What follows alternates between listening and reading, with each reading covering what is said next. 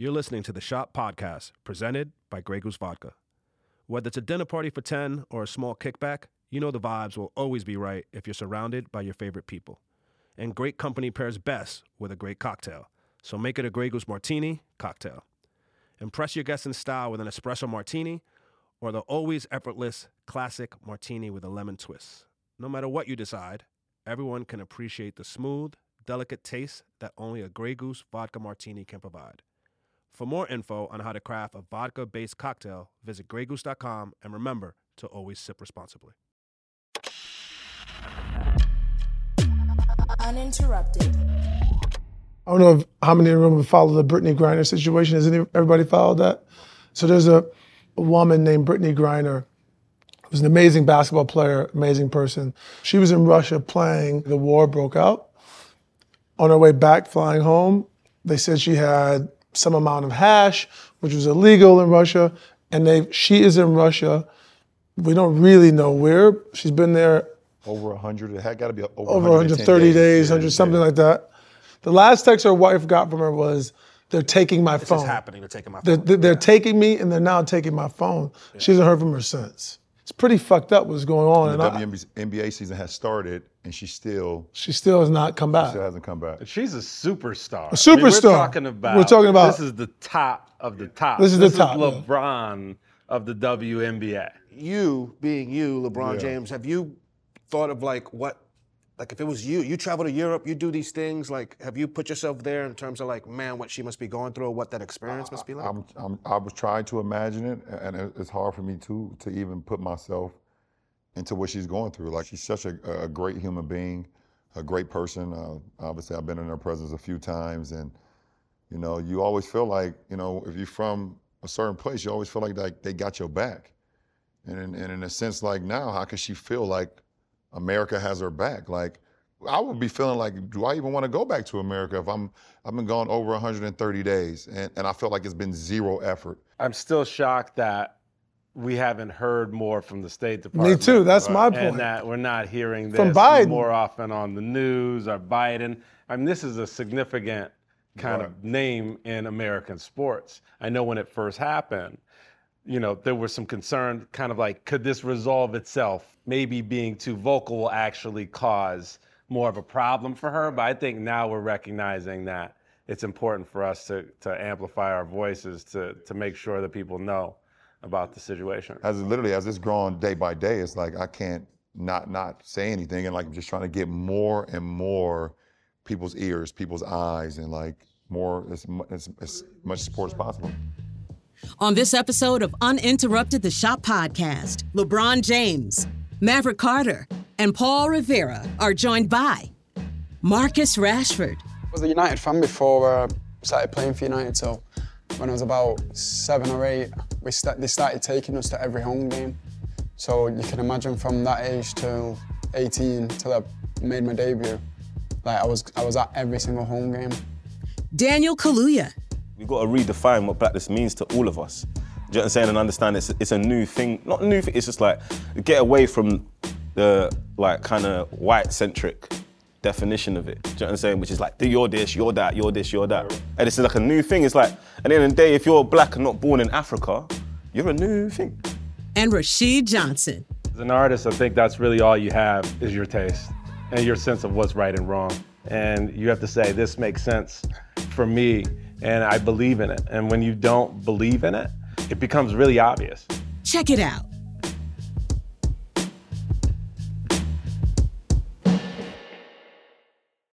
How much do you hate Manchester United? Fucking hate them. Fuck them guys, bro. fuck them guys, man. But he's cool though. He's cool. He does cool things for the But kids, how but long- fuck you lot. How how long have you hated Manchester United from the from? You know what? It, it started. Yeah? When did it start? I was at school, and like I think I must have been seven, seven or eight, and I had a friend, ex best friend, who was rolling. this is why, yeah. We was rolling with his Arsenal, yeah. We was Arsenal, we was rolling, and then the next day he was like, "I support Man United." I was like, "Aj, you can't do that." And then I just, I was just, I was like six or seven. I was like, I disagree, bro. so then, like, I disagree with you, like, as a person. I said, I was like, it's Man United's the reason. So I said, fuck Man United from From there. there, is there any clubs you hate like that you like actually don't like? Yeah, Liverpool. Hey, I knew he was gonna say that. I don't, I don't like Liverpool. Uh, City, obviously Liverpool have history, so it's more, it's a bit more bitter.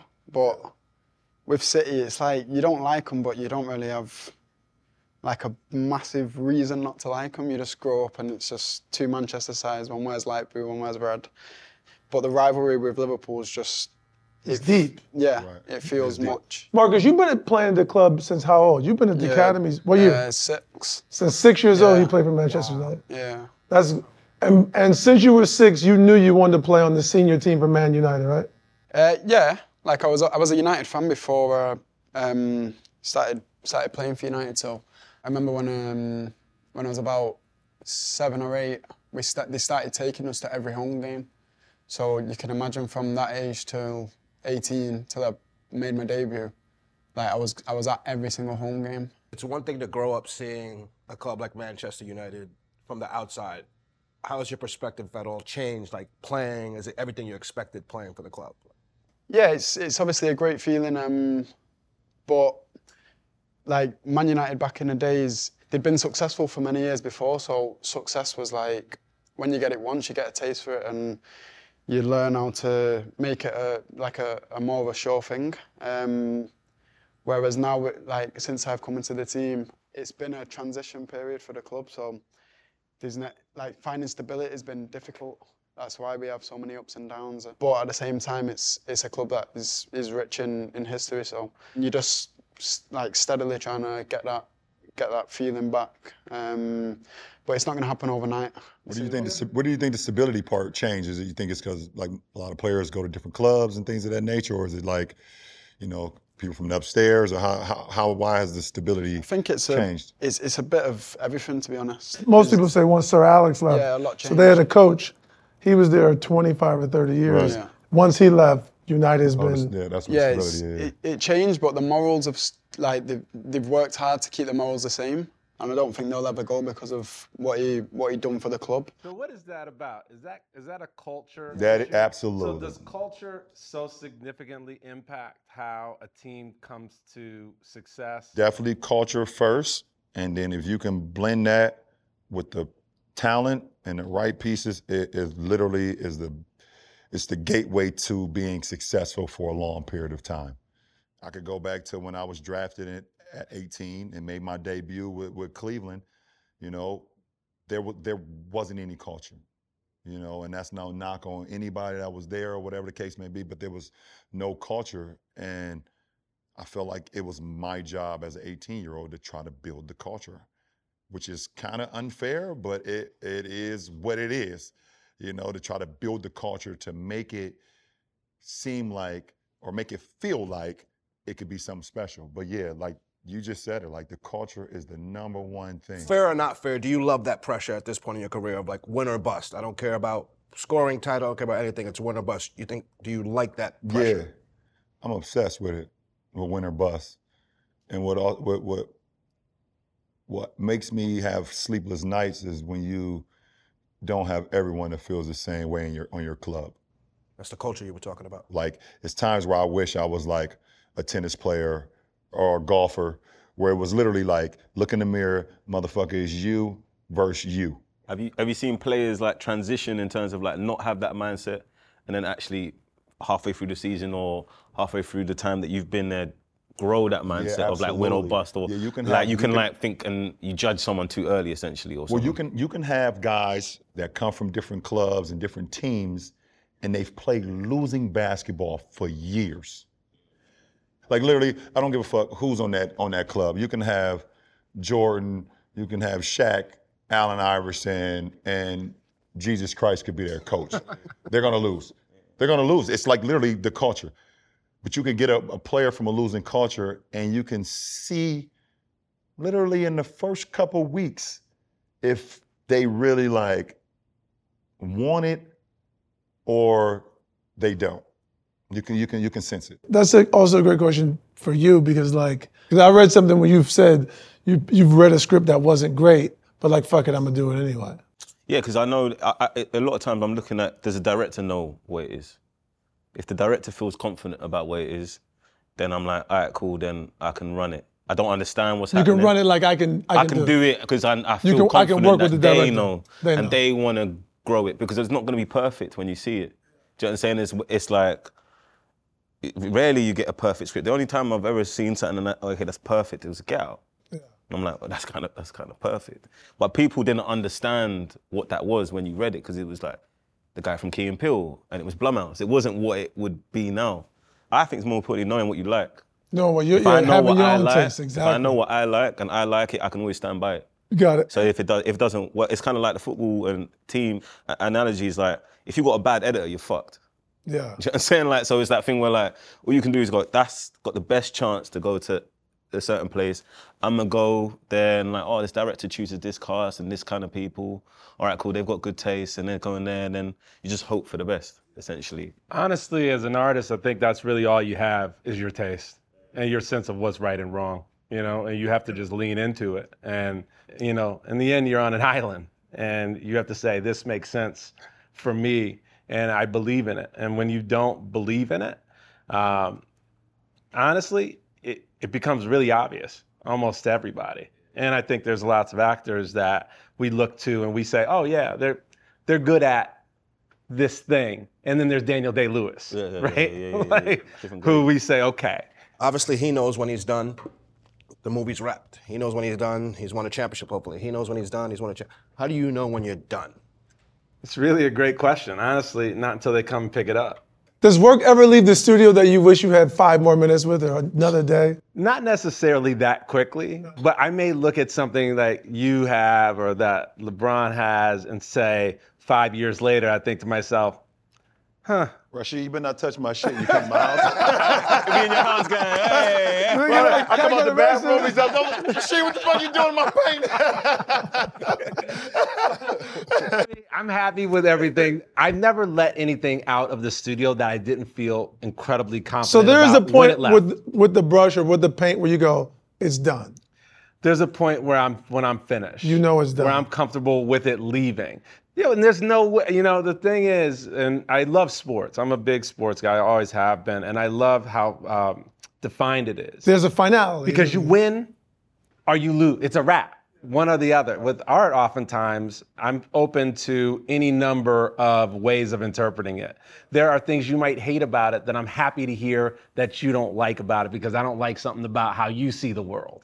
So I'm glad that you dislike this aspect of how I see the world, for instance. So there's this kind of push and pull of like what's good, what's bad, and how all of that functions. So let me And- ask you uh, another thing. Lots of white people globally are collecting black art. Do they actually need to understand blackness? Have you had to explain that ever to collectors or people buy, like they see the shea butter, the black something like? Yeah, I think, in all honesty, it's not the responsibility of black folks to use their work as a teaching tool. You know, it's the, that sense of didactic, or using or employing your kind of cultural production as a way to engage, you know, a white audience is not particularly effective because at that point, what you're doing is you're centralizing whiteness, right? Like that everything kind of lives outside of this kind of center subject where it's we just keep throwing things into the white ether and saying, "Do you see us? Do you see us?" Right? And I don't think that that is essentially what artists should be doing. I think that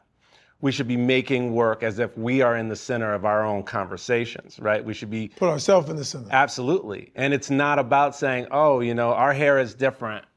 Come look at how it's different than your hair. You're in the center. Come look. It's like, no, this is my hair. Fuck you. It is Fuck what it it. is. You either Like see it we're or in the center. Yeah. We're in the center Right, of this right, right, right. conversation, right? And so, if uh, for me as an artist, my whole production has been about kind of putting my narrative uh, and my version of blackness, whatever that is, because blackness is not monolithic, right? No, of course. Look at this brother's room. from England. This brother's from England. I mean, like you guys are from Ohio. Uh, I'm from Chicago. Like it's it's more complicated than some folks try to make it seem. Whereas, and we we we we need the coalition build. We need to be together on a lot of things so that we can make positive change. But there's also um, there's a beauty in the fact that our experiences aren't exactly the same.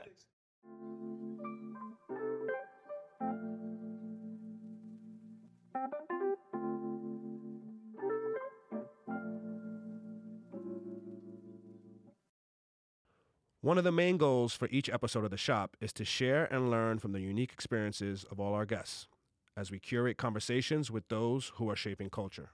What I've learned is that through the journey, you know, all the hard work, the hustle, and the consistency, it's always important to celebrate your wins. So do it in style and raise a glass to toast the unforgettable moments that continue to make us who we are. Toast to your wins with a Grey Goose Martini cocktail. Check out greygoose.com for smooth tasting recipes and remember, sip responsibly. The Shop podcast is presented by Grey Goose Vodka. I think we just got like I think as a product of the internet, we've got to redefine what blackness means to all of us.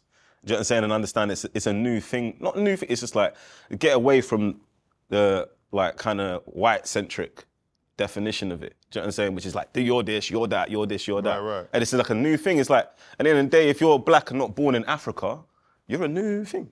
Yeah. You know what I'm saying? You're one, per, like this is a new race of people. We're making this up as we go. Yeah, we're all making it. We're all not born in Africa making it up. Do you know what I'm saying? Like it's like it's like we are a different like, and it's like if we realize that we have that in common, and we all have that in common because whoever it was, whether it's Belgian, whether it's English, whether it's like where, went to Africa, did some fuckery.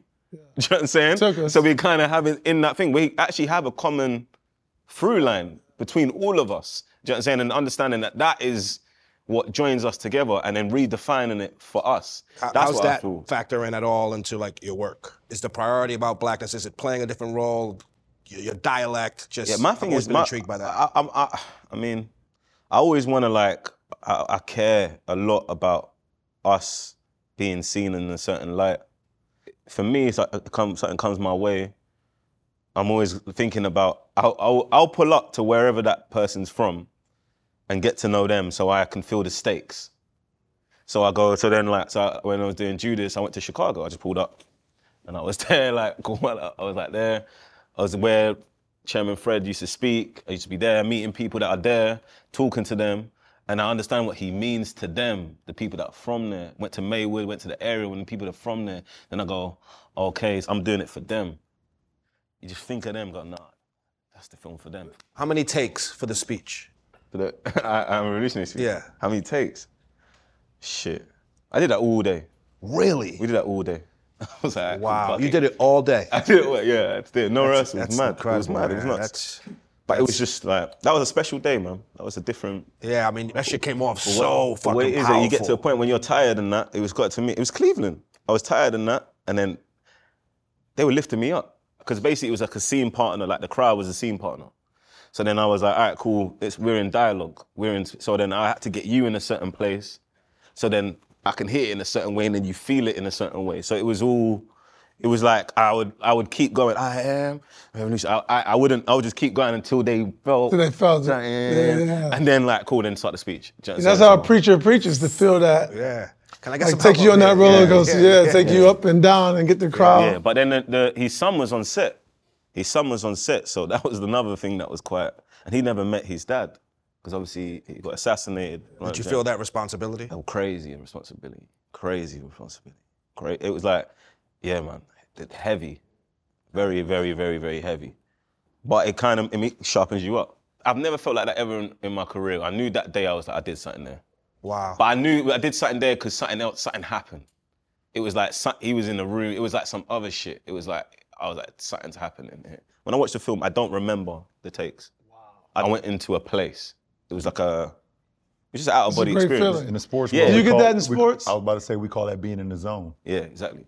Yeah. You wish you can tap into that shit more often. You just when it happens, you have no idea what the fuck is going on. And you find new stuff. Yeah, you, you start like doing new shit. you just trying shit that you never even tried before. Yeah, yeah, like yeah. silly shit. That game I had in Boston, Game Six, down three two.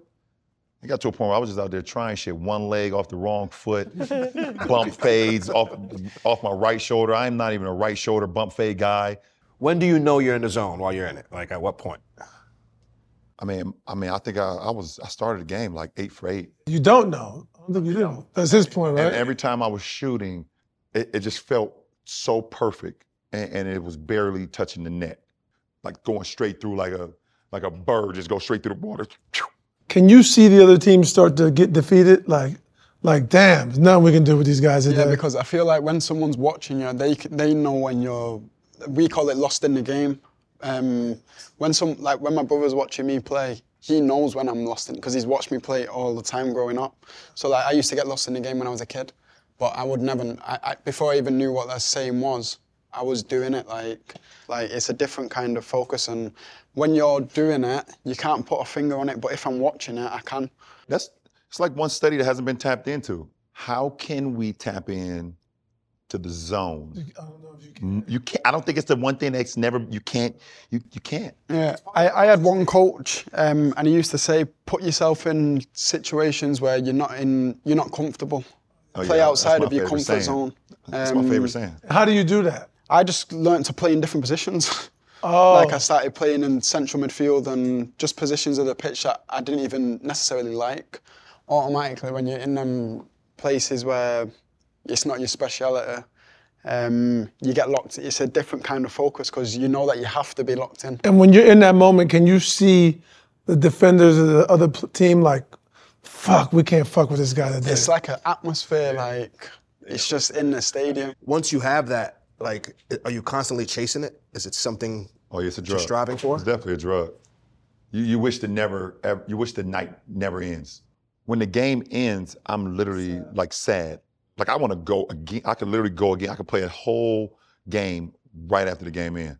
them kind of moments change you. Like it's like the like the zone or the loss in the game. It's like that moment. It's like it's the one of the big reasons why I'm so picky because I'll have an amazing moment. Now it has to be that. I have to touch that. Like and then I look at scripts and like I don't. No, I won't get there. I won't get there. Oh shit, I can't do those little jobs anymore. I can't do those itty bitty jobs because I, Yeah. I it's that now. Yeah. But it's not like for me. It's now it goes uh, the reasons I'm doing it. If I'm doing something for money, I'm never gonna get there. If it's just money, never, Never. ever touch it, ever touch it. I love that. But then if it's like I think because the story means something to me, or I can grow, or makes me uncomfortable, or I'm scared. If you more time is I'm shook. Do you know what I'm saying? Then i you're more likely to get into that that zone. do you look for roles that you're scared like, fuck, I don't know. always? That's the that's the that's part of it. Yeah. What's your favorite place to play? Do you like playing at Old Trafford the best or on the road the best? And then on the road, which place do you hate going the most? Like, I love playing at Old Trafford because it's Old Trafford. Like it's got a special feeling, and not many stadiums can recreate that. Um, but at the same time, the fans, our away fans, are like sick. It's a special connection between like away traveling fans. Like if someone's taking that that amount of time out of the day or out of you know two days to travel and wherever you go around the world to, to watch you play a, ga- a game of 90 minutes football, it means a, a huge amount. So Liverpool is like both. You love it and hate Yeah, it. like- it's rough. Yeah, because Scousers are rough. they can, they can, the fans can take the game away from you. Like if you let them, they can take it away from you. Like, my first game at Anfield, I almost got sent off straight away. Really? Yeah, and I don't even like. What happened? I'm not I'm just a bad tackle, like, but I'm not a malicious. Like, I'd never try and hurt someone on purpose. But like, when you, I don't know, like the warm up. He gets excited thinking about it. You can see it, right? Because it's just like, it's that, like what you're saying. Like you chase them types of, them feelings and them fears, um, and they just they build you up. Like that's the. the Is there in basketball are there fans that you go play away that they can literally take the game from you? You can feel like damn the fans is not gonna let us win this one tonight. Yes, I mean, I mean, What places? I mean, Boston. Boston, yeah. I Why, know. why do you Why do you hate Boston? Because they racist as fuck. That's they why. nasty. They will say nasty. they will say anything, and it's fine. I mean, fuck, it's my used to life. it. I mean, it's just I've been dealing with it my whole life. I don't mind it. Like I hear it. Like if I hear somebody like close by, I check them real quick. I move on to the game. Whatever the fuck they're gonna say, whatever the fuck they want to say. They might throw something on you. I mean, I got a beer thrown on me leaving the game. You know, like Boston is- I mean, yes, Boston. It's is- the only place in the NBA in America you go and they have like shirts that say like "fuck LeBron," Yeah, like, it was like, it whole was like sections. It's like, like, a fuck LBJ T-shirt. I believe they probably sold it at the fucking team they, shop. no, they sold it outside the arena. No, they, nigga. they sold it at the team shop. I forget Celtics had something to do with that shit. Uh, it's fun. I, so I, I like I like I used to like read like football autobiographies for fun. Like so I read Zlatan Ibrahimovic. He's at a team. One of the older guys come to him and goes. He said something like, "Are you good?" He's like, "I don't know." He said, um, "When you're away, play away. Do the fans boo you?" He's like, "Yeah, means you're good." That's a fact. And that helps me when I get hate. That's a fact. It makes you get a hate because it's really and truly if like if you ain't good, they ain't caring about They it. ain't gonna don't give a care. fuck. They don't care. Do like- you feel that as a young player, Have you? Has it been a while adjusting to that a bit? Um, not really because like like I said, I was so close to it, like I could see it happening um, to like the first team players when I was watching them.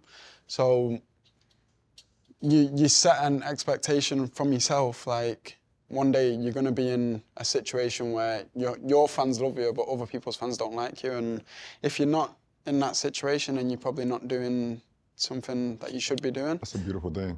After the Euro, did that get overwhelming though? Um, Because that was a bit different, right? yeah, it's it's a different. Explain Um, They played in the final in the Euro Yeah, that was wild. against Italy. Tough game. It ended. Was it nil nil or one? 1-1. One one. And it went then overtime, overtime, and then it went to PKs.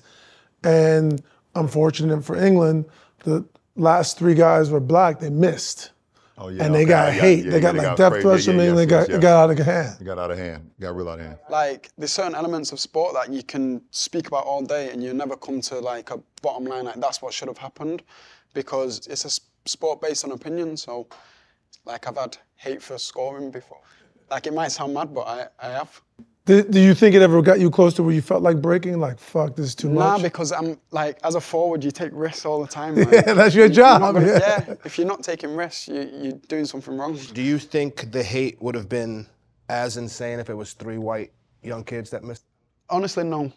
Like I, that's just the way I feel. I don't think it would have been the same, but at the same time, I don't think people would have like n- noticed. Like I feel like they just reacted to how they felt. Like and whether it's because it was three black guys or three white guys, that's how they felt. I remember when like Beckham was getting death threats and getting. he was hate. one of them, yeah. So it's like they it happens, but they just want you to win. Like, do you know what I'm saying? it's But a, bro, it's toxic, my guy. yeah, it is toxic. No, that's like that's like that's like. Yeah, but I there's hear you, but I there's felt for you, man. Like it's I like, felt it's for like, you too. Because it's just sitting there, you're like, and that's why you get conflicted with supporting England. It just reminds you of being a kid in England. It reminds you all them times where you're out, everyone, and then someone says something. So you're black, or, or son said, or someone's parents said something. Like usually, what fucks you up is adults say something to you as a four-year-old, as a five-year-old. Mm-hmm. You know what I'm saying? And then it reminds you of that when you're trying to, you're trying to get closer to the identity of being English, and that, and then that happens. Like, oh yeah, there's this gap. You know what I'm saying? And it's like because, like you said, there's feelings like people are pissed off and this is that and the other, but you instantly go there. So why'd you go there? That means it's just there waiting. It was just that kind of it just it was a jolt of a reminder of like, oh yeah, oh yeah, this country. It's why I was never comfortable in a pub like that. You know I mean? As a kid or We- when I'm young, it's that like it's like why I can't go certain place. Like it was that. What happened with you lot? That's what it was. You still feel that way after even winning an Oscar? You don't feel that's put you in rare air, a different space. You still have that same. Uh, nah, bro. Like if I believed in that, that's when I'm in trouble. I feel, because it's like then you think that it's disappeared. You believe what this is gonna exchange. Like it's it's not nothing to do with what you we've achieved. Right. It's like it's Right, nothing right, to do with like the reason why they're doing it is nothing to do because we've underachieved. It's like the reason, the reason why I did because they've got something wrong with them. Police stopped me there. They don't know I got an Oscar. Like I'm carrying it out the window. So I'm saying like, you know, riding around like this, my guy. like, so it's something wrong here. When you say, you know that saying, you got to be twice as good to get half as much whatever. And I always didn't like that saying. Because I was just like, it's that thing that you said, it puts the white point of view in the center of your lifestyle. So I said, I just want to be twice as good because I want to be twice as good. That's what I want. I like that. Do you know what I'm saying? And I, I like excellence. I aspire for it, like going for it. It's not something that you're gifted. It's something that you have to work for. I feel. And so then I know that this this Oscar, it's made the people feel a way coming from where I'm coming from. Rash, you know, like, do you know what I'm saying? So it's like I don't put my identity in any of these physical, material things. Like, you know what I'm saying? I'm still like Present. Pat Riley's whole thing, everywhere he's went, They won. they won. Either from when- either, either when he was playing in New York as a Knick, and we all know Knicks fans have been dying for a, for a championship here. Let's go, You know, you know that's that's too much. That's too much. That's too much. Thanks for listening to Uninterrupted the Shop Podcast. Make sure to subscribe, rate, and review wherever you're listening to the show. For full video episodes, check out Uninterrupted's YouTube channel. And for updates on new episode releases and exclusive behind the scenes content, follow Uninterrupted on social media.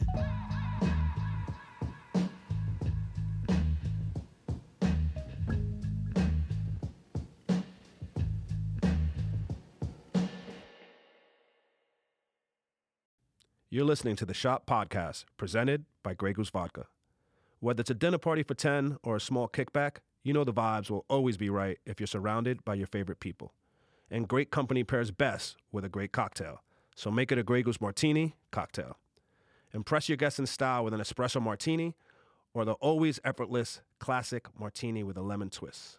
No matter what you decide, everyone can appreciate the smooth, delicate taste that only a Grey Goose vodka martini can provide. For more info on how to craft a vodka based cocktail, visit greygoose.com and remember to always sip responsibly. Sip responsibly. www.responsibledrinking.org. 2024 Grey Goose. Its trade dress and the geese device are trademarks. Imported by Grey Goose Importing Company, Coral Gables, Florida. Vodka, 40% alcohol by volume. Distilled from French wheat.